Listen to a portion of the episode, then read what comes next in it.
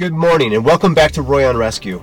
I received some information about an EMS personnel that was actually struck and killed on the roadside um, while actually providing care. Um, it happens all across the United States, all around the world actually, and so it's not unique just to Michigan. But I really wanted to take a moment to talk about this not only because it's always a good thing to talk about and to be aware of as rescuers, but that this is not isolated really just to professional rescuers. This could include bystanders um, who see an accident or um, come to the aid of another person and simply try to help and become a victim themselves as a result of it. Uh, it went from about 60 to you know 55 degrees down to about uh, it's saying 39 degrees right now. So uh, it's cold. And with the bad weather, we're actually expecting slushy, snowy conditions a little bit later today. All of these conditions start to add up to even more problems when you're talking about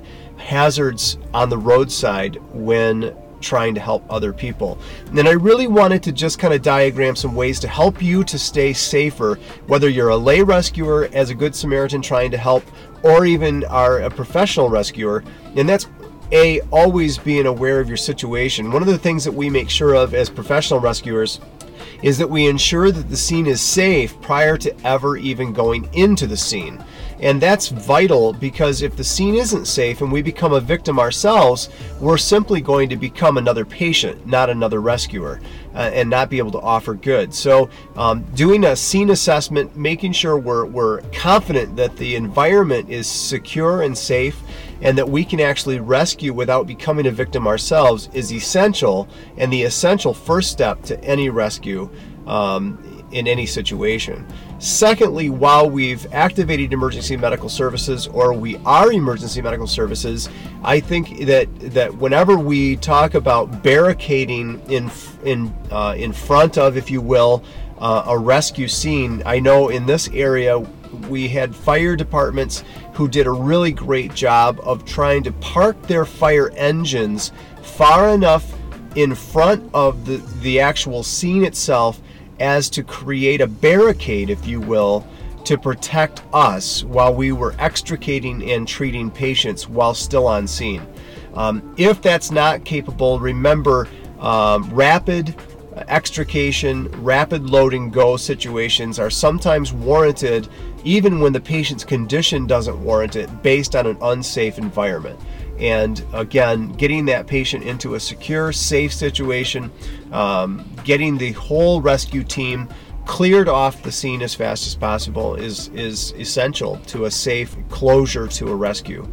Um, on the on the side of being a layperson and getting involved, one of the, the key essential points I want to make here is never endanger your family or loved ones or or passengers as a result of trying to rescue and help another person. You know, parking your family or your um, or your loved ones or your friends or your passengers in harm's way while you go to try to offer aid is complicating the problem. It's it's not helping. So if you can't park in a safe environment, well out of the way of other potential um, trauma, then it's probably going to be better for you to activate emergency medical services, call 911, and then leave that scene and environment. Um, so again, assessing an environment, assessing a scene, making sure the scene is safe, making sure the scene is stable enough to actually go into it and offer aid is the number one priority of any rescuer, both professional and lay. Um, in trying to help. I and I hope this helps. It's it's 101 of rescue, and it's and sometimes in professional rescue, it's almost uh, unavoidable. We can oftentimes get into bad situations. I know I've had vehicles spin out and and literally go into uh, medians beside us while rescuing another patient, even though we had state police uh, and fire and lights and and you know all kinds of precautions. Um, it can still happen. And unfortunately, that is what happened to this rescuer. Our prayers and our condolences are with the survivors and the family uh, as they mourn the loss of this true rescuer who was trying to give aid uh, and his life was taken. Be safe out there. Take care. And until next time, bye bye.